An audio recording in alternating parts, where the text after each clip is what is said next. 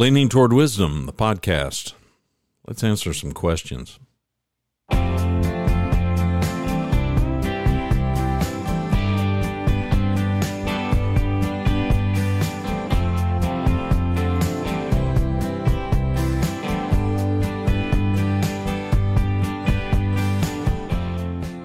Greetings and welcome inside the Yellow Studio. Today is Thursday, October the 6th, 2022. It's the first podcast episode that I'm recording standing up. Not that you care. I've got a squeaky chair, so I'm like, this is driving me crazy. I can't do this. I kind of like this. I kind of like being able to stand up.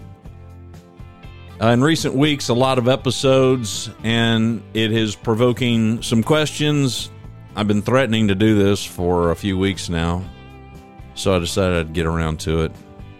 Going to try to not be verbose in all of this. We'll just try to cut to the chase, and I'll be as candid and as honest as I'm able. The website is leaningtowardwisdom.com. It is modern tales of an ancient pursuit.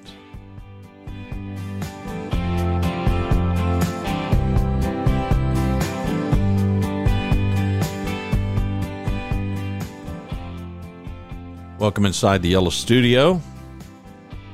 And let's start right there. Because I have alluded to Yellow Studio 2.0 giving way to the Yellow Studio 3.0 and so that has sparked it's the biggest question so far. What's going to happen What's the Yellow Studio going to become? Uh, the answer is I don't know, and the answer is it depends. And I'm not being evasive, it's just true. I began podcasting in the Yellow Studio over 20 years ago. I am in a room that is, don't make me lie to you, 13 by 14, 12 by 13, something like that. Um, this is a room that has walls that are painted yellow, hence the name the Yellow Studio. I dubbed it that. I wanted the walls painted this color. So it was all by design and intent. That's when this whole that's when this whole thing began. Every podcast that I have recorded, other than those that I've done out in the field where I've had a digital recorder and one of my little microphones. Well, they're not so little, but they are RE50. You see newscasters out in the field with these microphones. They're really good microphones. I've done some podcasts with those, but that's really the exception to the rule. So I spent a lot of time, laid down a lot of tracks, laid down a lot of audio uh, in this room. And so this became 2.0. And 3.0, at least right now, the intent is for 3.0 to really be kind of a bridge to 4.0. Now, I don't yet know what 4.0 is going to look like, but the intent is for 3.0 to be this 12 to 15 month kind of a thing. That really is about as precise as I can give you because I just don't know. You know, I'm I'm going to abandon these digs. I'm going to find newer digs and I don't know what that's what that's going to look like. I know that the bridge part of it, here's the intent. The intent is for it to be a desk, a nice desk, computer, microphone obviously, and the Rodecaster Pro, and and that's that. Now that that's going to work for me. In fact, that's going to work swimmingly for me. So I'm not thinking of the Yellow Studio 3.0 being so much a dedicated space like it it currently is. That's not what I have in mind for Yellow Studio 3.0. But uh, again, I don't know.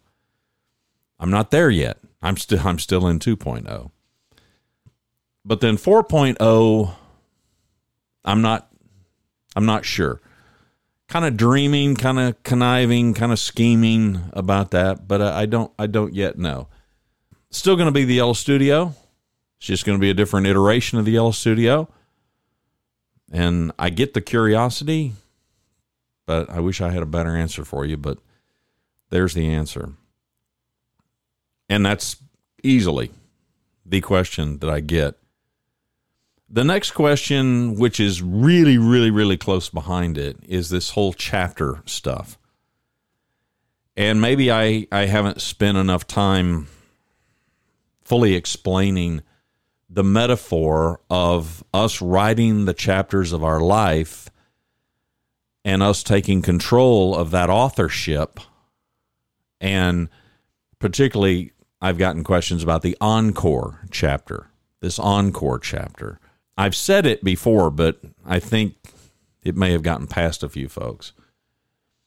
I took that word encore from an organization in New York City called encore.org. Encore.org is made up of a, a group of people who really do work, including research, about those of us that are getting older and how we are going to architect, how we are going to navigate these chapters of our life, typically post retirement chapters of our life. And retirement not necessarily meaning you don't work.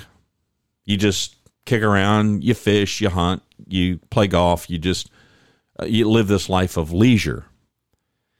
If that's what you want to do and you're able to do that, I applaud you.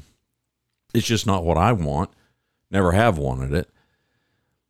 But I began to dub this the Encore chapter, and I completely plagiarized it from this group, encore.org. And I only got to know that of that organization because of Marci Alboher. Marci Alboher was an author of a book. She's she wrote it back in another lifetime. She had a completely different career before she began to be kind of a big shot smarty pants at encore.org and it was about the slashes. It was about how, you know, there's not really one role that defines us. Our lives are comprised of all, we're, we're we are multifaceted kind of people. I really enjoyed the book and I started to follow her in social media. Uh, you can find her, she's on Twitter at Hey Marci. It's M A R C I. And she got involved in this organization, encore.org. Well, prior to that, I'd never heard of it. And of course, as I got older, I mean, I'm in the wheelhouse of their demographic. And so it made sense. So when I refer to the encore chapter of life, for me, I'm referring to these years. Uh, these these years where, as I tell people pretty regularly, I've never known this much. I've never been better. I've never had this much insight, this much experience this much knowledge, uh, this much confidence, and I've still got a lot of vigor and a lot of energy and a lot of ambition, but I'm 65. And I know the stereotypical 65 retirement. I don't plan on ever retiring in the sense of not working, not earning income. And it's not because I'm mercenary. It's just not how I, I how I see the world. So, a lot of questions about this this encore chapter and why do you refer to it as an encore chapter and and some people clearly are reading things into it that they're are not intended as though it's, it's well I can tell you the big misnomer is like the finale. Well, it's it's an encore. Have you been to see a, a live concert? Some encores are one song. Other encores, they may go 30, 40 minutes. I don't know how long this encore chapter is going to be. And then that speaks to the whole chapter writing thing, which I could very easily wax on, but I, I'll refrain. Just know this. And if you listen to more than one episode, frankly, you probably don't even have to listen to more than one episode. Just please know this. And this is just my viewpoint. And you can take this for whatever it's worth. But it's your life, and you're responsible to live your life.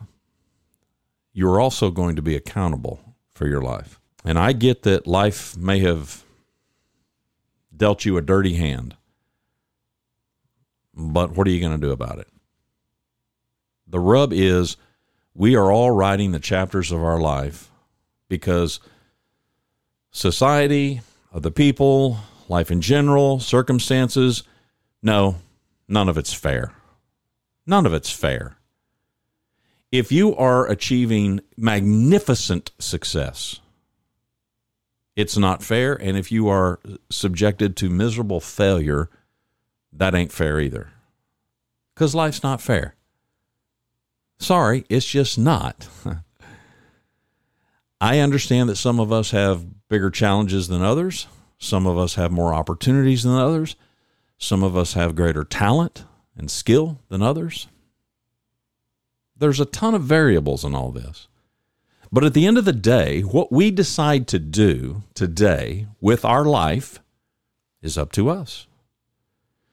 So, if your life is a wreck and if your life is a mess and you want to blame mommy and daddy and you want to blame society and you want to blame the world and you want to blame the government, that's fine. Blame whoever you need to blame. It may make you feel better, but it won't change the circumstances of your life. Only you have the ability to do that. Because God's the creator and he gave you that capacity. He gave you the ability to make up your own mind. He gave you the ability to decide for yourself. He gave you the ability to write the chapter. And the chapters form the book, and the book is your life. And it's your fingers on the keyboard. If you're in an analog world, it's your hands holding the pen. Nobody else. How you choose to react to what happens to you in life, completely up to you. So I'm anxious to close this chapter of a life to begin a new chapter, what I'm dubbing an encore chapter. You know what? There might be more than one encore chapter. I don't know. Commented to Rhonda the other day. We were just I don't know what we were talking about, but it it it ended up, you know, talking about people who are retiring and they're trying to plan for their finances and stuff. And I said, you know, well the, the key the key is to know when you're going to die. If you knew when you oh, I know what it was. Somebody had commented about Social Security. And uh, they were in their 40s. And I said, well, for us, full retirement is at 66 and a half. Now what that means is at 66 and a half we can we can collect the maximum amount. Yeah, but that's not really accurate because we could wait until we were 70 and if I understand the math correct between full retirement and 70 annually what we collect could go up 8% a year and then 8% and then at 70, that's all she wrote. It's never going to go any higher than that, other than whatever adjustments for inflation and things the government might make. So 66 and a half was what I answered. And they made a remark, well, but you can you can collect it earlier than that, can't you? And I said, yeah, you could collect it at 62. You're not going to collect the full amount. And of course, they had all kinds of questions. I said, I'm not a Social Security expert by a long shot. Their question was so if you collected at 62, then when you hit full retirement, does it go up to that amount? I said, no. You start collecting at 62, that's the amount.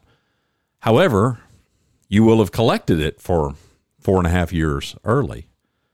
And I made a remark to them that I was rehearsing back to my wife. I said, you know, the, the key is to know when you're going to die. if you knew if you knew when you were going to die, then you could you could take you could take the money when you felt like you needed to. But we don't know that. So it's all just kind of a crapshoot, you know.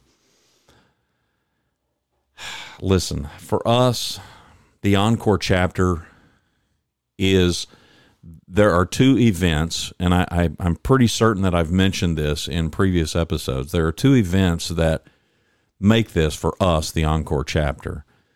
One was turning 65 and signing up for Medicare, which, for those of you that aren't in America, is kind of our national government health care for older folks. Yeah, kind of, sort of. Then you have to go to a commercial outfit and supplement that insurance. But when you're 65, you don't have to sign up for it, but you should because if you sign up for it after you've got 3 months before your 65th birthday, 3 months after to sign up for it and if you don't there could be penalties, there could be a higher rate that you'll have to pay. So if you're going to do it and if you know you're going to do it, then you do it. You do it around 65. We did. So that's life event number 1.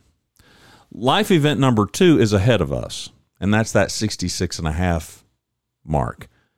That's full retirement for Social Security. So you work all your life. Again, for those of you that aren't in America, you work all your life, deductions are taken out of your check, government takes this, take take that, taxes and so forth, and part of what they take is to fund Social Security. So you pay in, you pay in, you pay in. Then when you hit full retirement, well, actually, when you hit 62, you can begin to take. You can be, you can begin to take monthly amounts to maximize that for us, and it depends on when you were born. For us, when we were born, full retirement is 66 and a half. So that will be mile marker number two. Well, that's still ahead of us. So you take those two events that are separated by a year and a half, and that starts you thinking about this, these encore years. And so that's what I mean when I refer to the encore chapter. I don't mean that I've got some dread disease. I could. I don't know that. Uh, it's not. Don't don't do not use the synonym finale. It could be, but you know, this could be my finale. I just don't know it. So that's that's true for all of us. Uh, which leads into the third big question, and that really has to do with finances and this cash flowing of life that I have referred to so fondly. I started to invite some financial person. I, I, mean, I know a number of them to come on the show and, and do one. I thought, you know, it's, I mean, I don't know that I want to go that much in depth to it. It, if you're interested in that, if you're interested in me having somebody like that on, if, if you are, if you are older, if you're in my demographic, I, I'd be, I'm happy to do that. There's plenty of resources out there. Um, but this whole cash flowing life that I have mentioned. So let me give you a little bit of context. So you work, you work, you work, and there's all kinds of ways that you can live your financial life. And let me begin by saying I am not, I am not, repeat, not the bastion of wisdom when it comes to uh, financial prowess. I'm a business guy, and running a business can be very different than managing one's household affairs. Rhonda and I have, have tried our best to be wise and faithful stewards of our household finances. And I'm reasonably proud of how we've done. It's one of those games where it's kind of fascinating to me. The comparisons that we make, and we make these comparisons when we're young, we make them when we're old. If you get to be in our demographic, your the cookies in your browser, they they know how old you are. They know where you live. They know everything about us. And so your news feed, you just continue to get you continue to get inundated with you know, how much money the average 60 year old should have saved and how much they, I mean, I, I see these in my news feed every day, every day. And of course, sometimes you can't help but click because they're so clickbaity. And you go look and you, you, you, you can read numbers that are just all over the board. I don't know what's true. And I, I don't, I don't even know how they would, they would necessarily know, but you know, some big percentage of people only have this much saved, and some really small percentage have this much saved. And you know, where do, where do you fit in? And I'm the guy who's always got the question what difference does it make? I mean, if the top 2% of people have X billions, millions of dollars saved, that affects me how? if the bottom 90% have some number saved, well, I mean, un- until they start writing checks for my life, I just don't quite. Okay, it's if you're just curious to know, how do you stack up? How do you stack up? And I'm sitting here thinking of all the older people that are probably looking at these things and thinking, "Oh, Martha, Martha, Martha, we we have made a horrible. We've lived a horrible life. Look at all these people who have substantially more than we've got saved. I mean, okay, it can make you feel bad about yourself." On the flip side, it can make you feel really great about yourself. Okay. but from a financial perspective, what difference does it make what anybody else has, has saved? I could go across the street and and the guy across the street, he might have, I don't know, he might have two million dollars under his mattress. I okay. Kind of interesting, but, but I don't know how that how does that help me? How does that hurt me? It it doesn't affect me at all. But okay, this is the world we're living in. So people have inquired about this, especially about this cash flowing thing. Talk to somebody and they're like, "Yeah, yeah, we, we we cash flow, we cash flow life." I'm like, "Okay, well, what does that mean?" Well, turns out, guess what that meant for them? You're you may be ahead of me. It meant that they basically they are riddled with debt, but they're making the payments. Well, now that's better than not making the payments, but you've still got the debt. I'm like, no, that's not what I mean. When I say cash flow life, number one, the elephant in the room, and I, I guess I, I didn't say this because I got too many people asking about it debt free. I understand that's not practical for everybody, but you need to make it as practical as you can make it. Debt free living debt free living. If you're in debt, I mean, work like a fiend to get out of debt and work even harder to stay out of debt. So when I talk about us cash flowing life, it's it's it's pretty simple. There, it's trust me, it is. This is not high finance we're talking about here. This is super practical, low level. I'm an idiot kind of stuff you bring in X number of dollars every month, and you've got expenses that are Y. Make sure Y is less than X. There's your formula. It's I mean it's no more complicated than that. And I'm not talking about payments on debt. So somebody asked me the other day, said, "Well, so do you you you don't finance anything?" And I said, "Yeah. If I get Rhonda needed a set of tires some months ago. I got, I don't know, 12 months, no interest. Didn't cost a thing. 12 equal payments. Okay, you write a check for the full amount of the tires, a set of four. Okay, well, why do that when you could make 12 equal payments and the net of those payments would be the exact same amount as the check that you wrote. Well, take the payments. You kidding me? Keep the money in your bank account and take the payments. Zero percent, and and no fee attached. No, no nothing. Didn't cost a dime more. Yeah, I'll do that. Now, would I do that if I couldn't afford it? Mm, no, no, because I'm still thinking. Okay, well, now, of course, you're going to need tires. So we could get all fixated on, well, I can't, I can't afford tires. Well, okay, if you could get 0% interest and the payment is whatever it is, can you pay that off? Because here's the rub. If you don't pay it off at 12 months or whatever the term was, I think it was nine, then the interest, which is high, the interest goes all the way back to day one.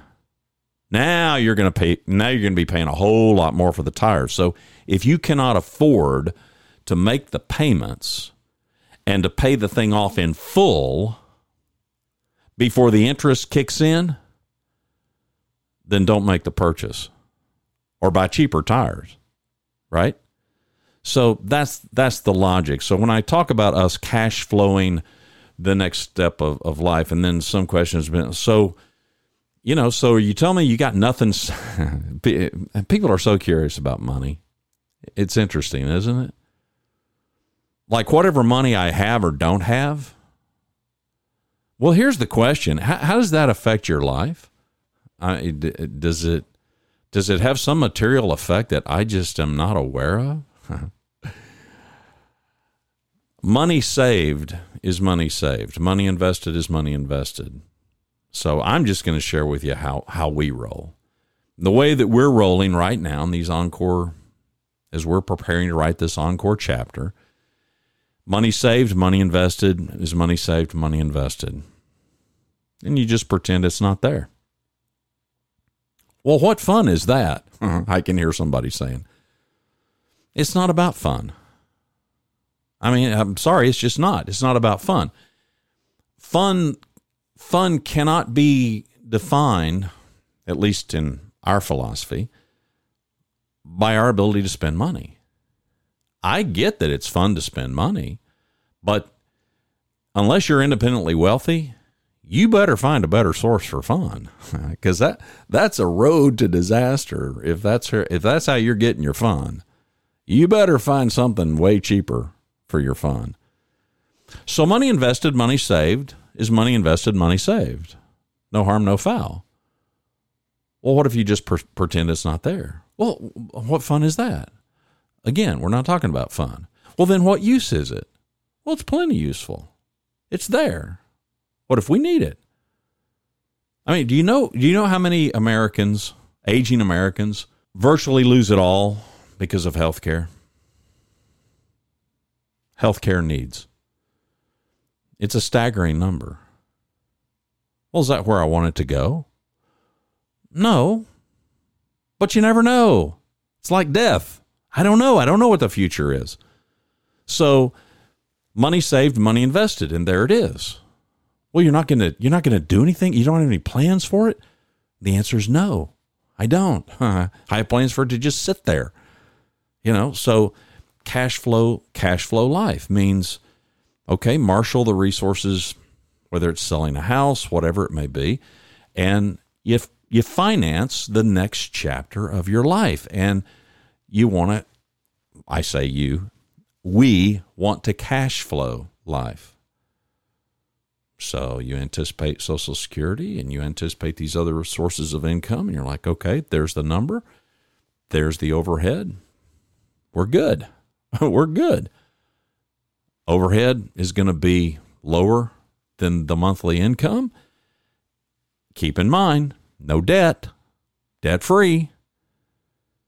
So I cannot emphasize enough for those of you that may be chasing to put the fires of debt out in your life, keep chasing that. Keep chasing that and do everything in your power to extinguish the debt.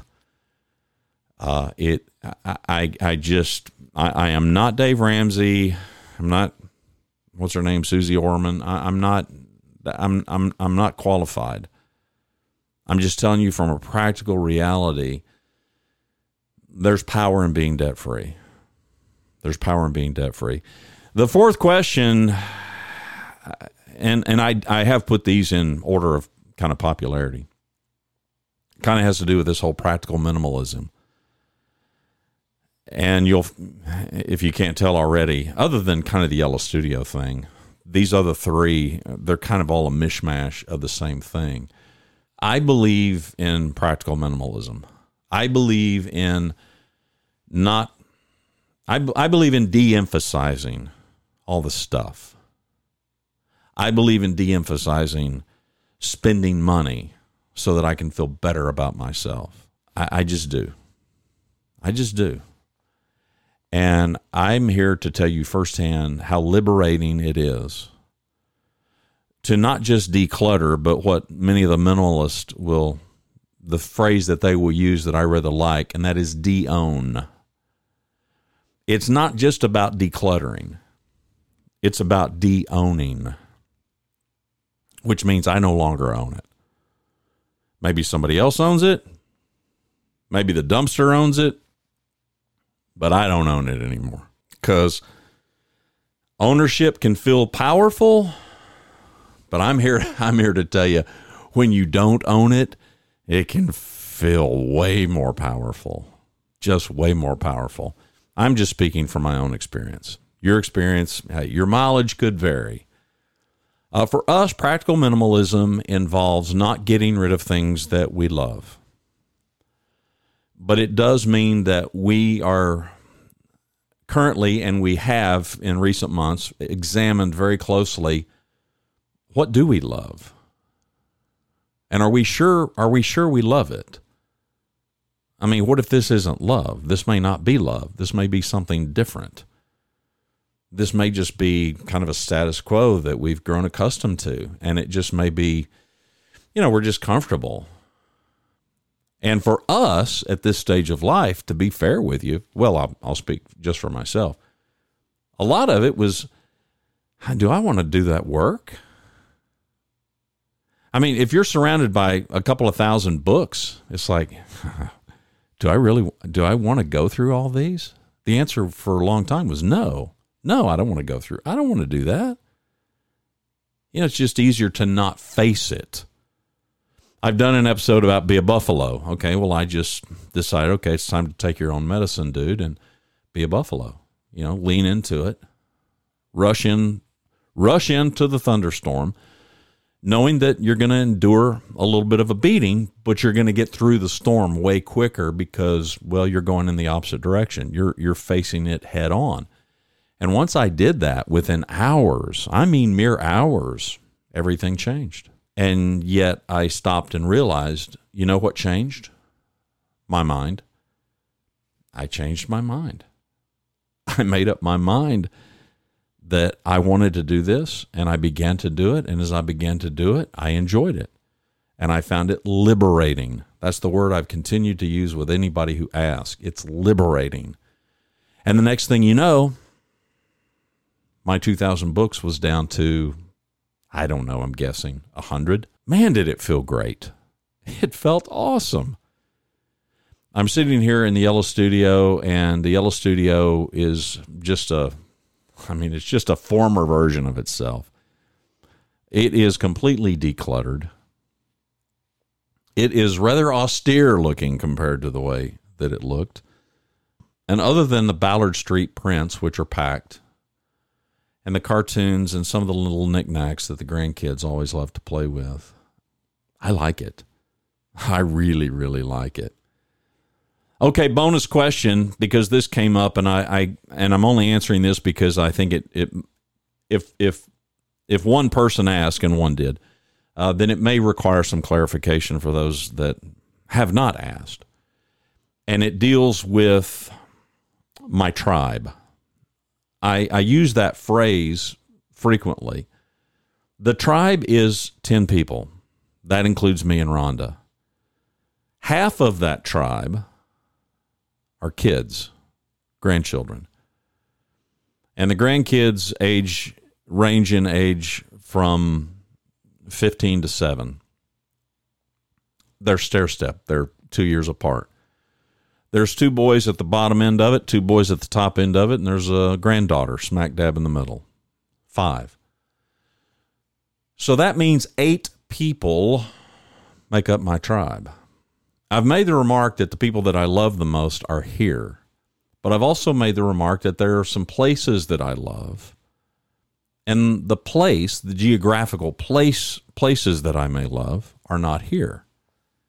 Well, that sparked a person to inquire so please don't tell me that you're that you're going to choose place over tribe, that you're going to choose place over people. I'm like, no, no, no, no, no, no, no, no, no, no. You you completely misunderstand, or I've misspoken. So let me clarify here. And I guess in an episode, uh, because it was referenced, I, I made a remark about somebody reti- getting to retirement age. They kind of cashed out. They were seeking retirement in that didn't want to work anymore. And they moved out of the country. and they left grandkids, they left family behind and whatnot. And I, I, I guess I made the remark. I'd, I'd have to go back and find the episode that I didn't quite understand that, and so the person was kind of, eh, they were politely taking me to task. That you know, well, I mean, like, how can you, how can you, how could you poo poo that? And I mean, you're gonna, you're basically kind of going to do the same thing. I'm like, what? No, I'm not. so let me explain. And this is for context this is going to take longer than I would like it to take, but I want I want this to be really clear. Because there's no way I'm I would put a place above people. I just it's just not how I roll. I, I I can't get my head wrapped around that. It doesn't mean that places aren't important but the people, especially the people that are our tribe, that is, these people that we love the most, these people who love us the most. These are the these are the things that matter. They just do. So, if if you if you don't hear any of the rest of this explanation, I hope you heard that. And everybody's situation is different. So here's our situation. So we're in Dallas Fort Worth, Texas. The tribe is in Dallas Fort Worth, Texas. Love the tribe? Kind of sort of love Dallas Fort Worth, Texas. Been here for a long time. Have loved it for a long time. But I'm craving something different. No question. But I'm not craving being away from people. I've long described this to close friends especially, you know, it's kind of the Texas problem. Well, the Texas problem really isn't a Texas problem. It's only a Texas problem because that's where the tribe's at. This is kind of a tribe problem. But I need to insert something that's very, very, very important because offline, this conversation is happening increasingly more and more. Because as you would imagine, I've got I've got a somewhat of a so uh, hello social circle that is largely kind of my demographic, my age. And most of us are married, and thankfully, most of us, we still have our spouse. Neither of us has died yet. So, Ron and I are going on 45 years of marriage. So, let's just take the tribe, the tribe of 10 people. So, there's three households there's me and Rhonda, there's another household, and then there's another household. Between all three of these households, there are 10 people. Well, Rhonda and I are kind of a self contained unit, just like the other two are.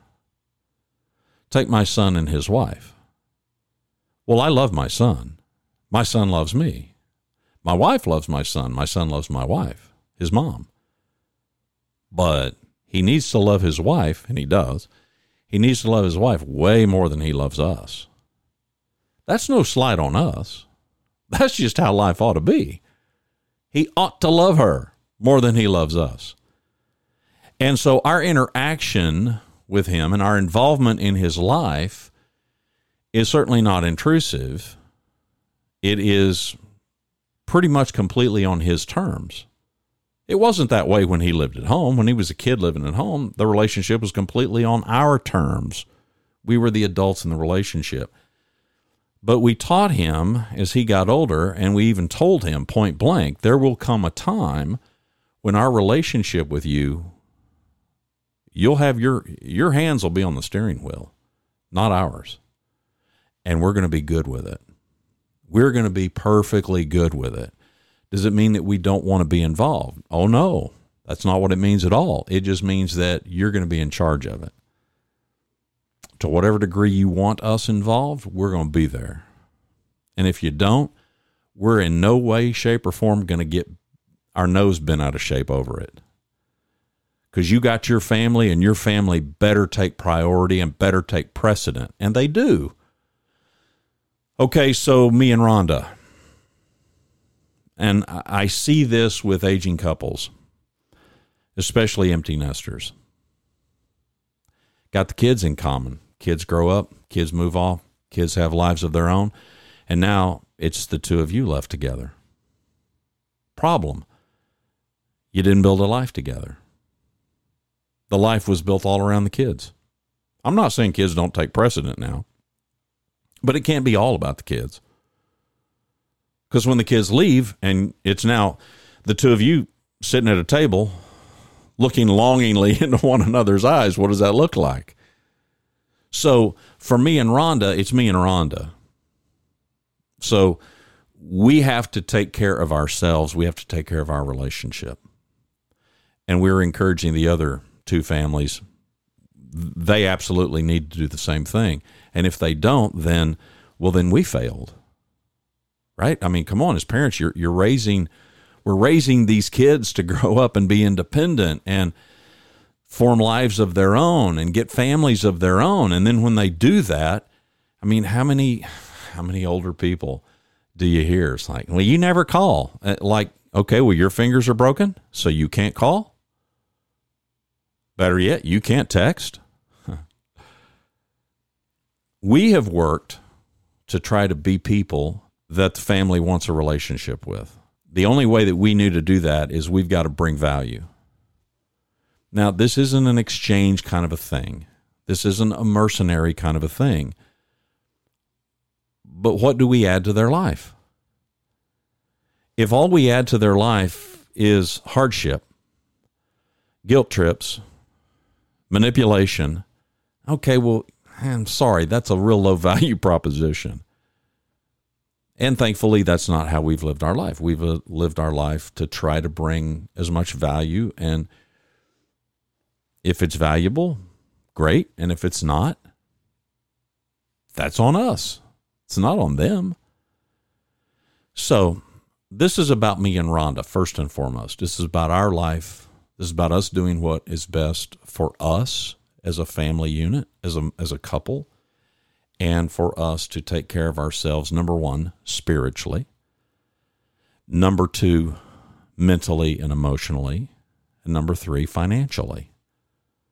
Well, that's a lot of moving parts. Well, guess what? You've got those moving parts in your life too.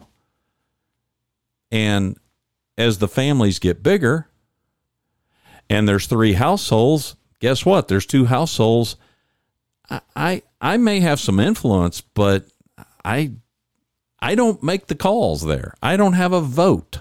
and nor should I. So it kind of is what it is. So when I talk about a place or places that provides some value for me and Rhonda. It is not it's not a matter of well choosing one over the other. And so I'll wrap it up by saying this. The intent is no matter what happens and no matter where I'm at, the intent is to spend as much time as I can, this includes Rhonda, as much time as we can with grandkids and with family, with the rest of the tribe without being intrusive. And for the time that we do spend, for that to not be intrusive. For that to be time that makes everybody feel good. First and foremost, them. Secondarily, if they're going to feel good about it, I can promise you we're going to feel good about it. So I hope that answers that question. There's the bonus question. Aren't you glad you tuned in today? Tuned in like it's radio. It's not radio, it's a podcast. You can tune in anytime you want to. You know, the downside for those of us that are podcasters, you can tune out anytime you want to as well.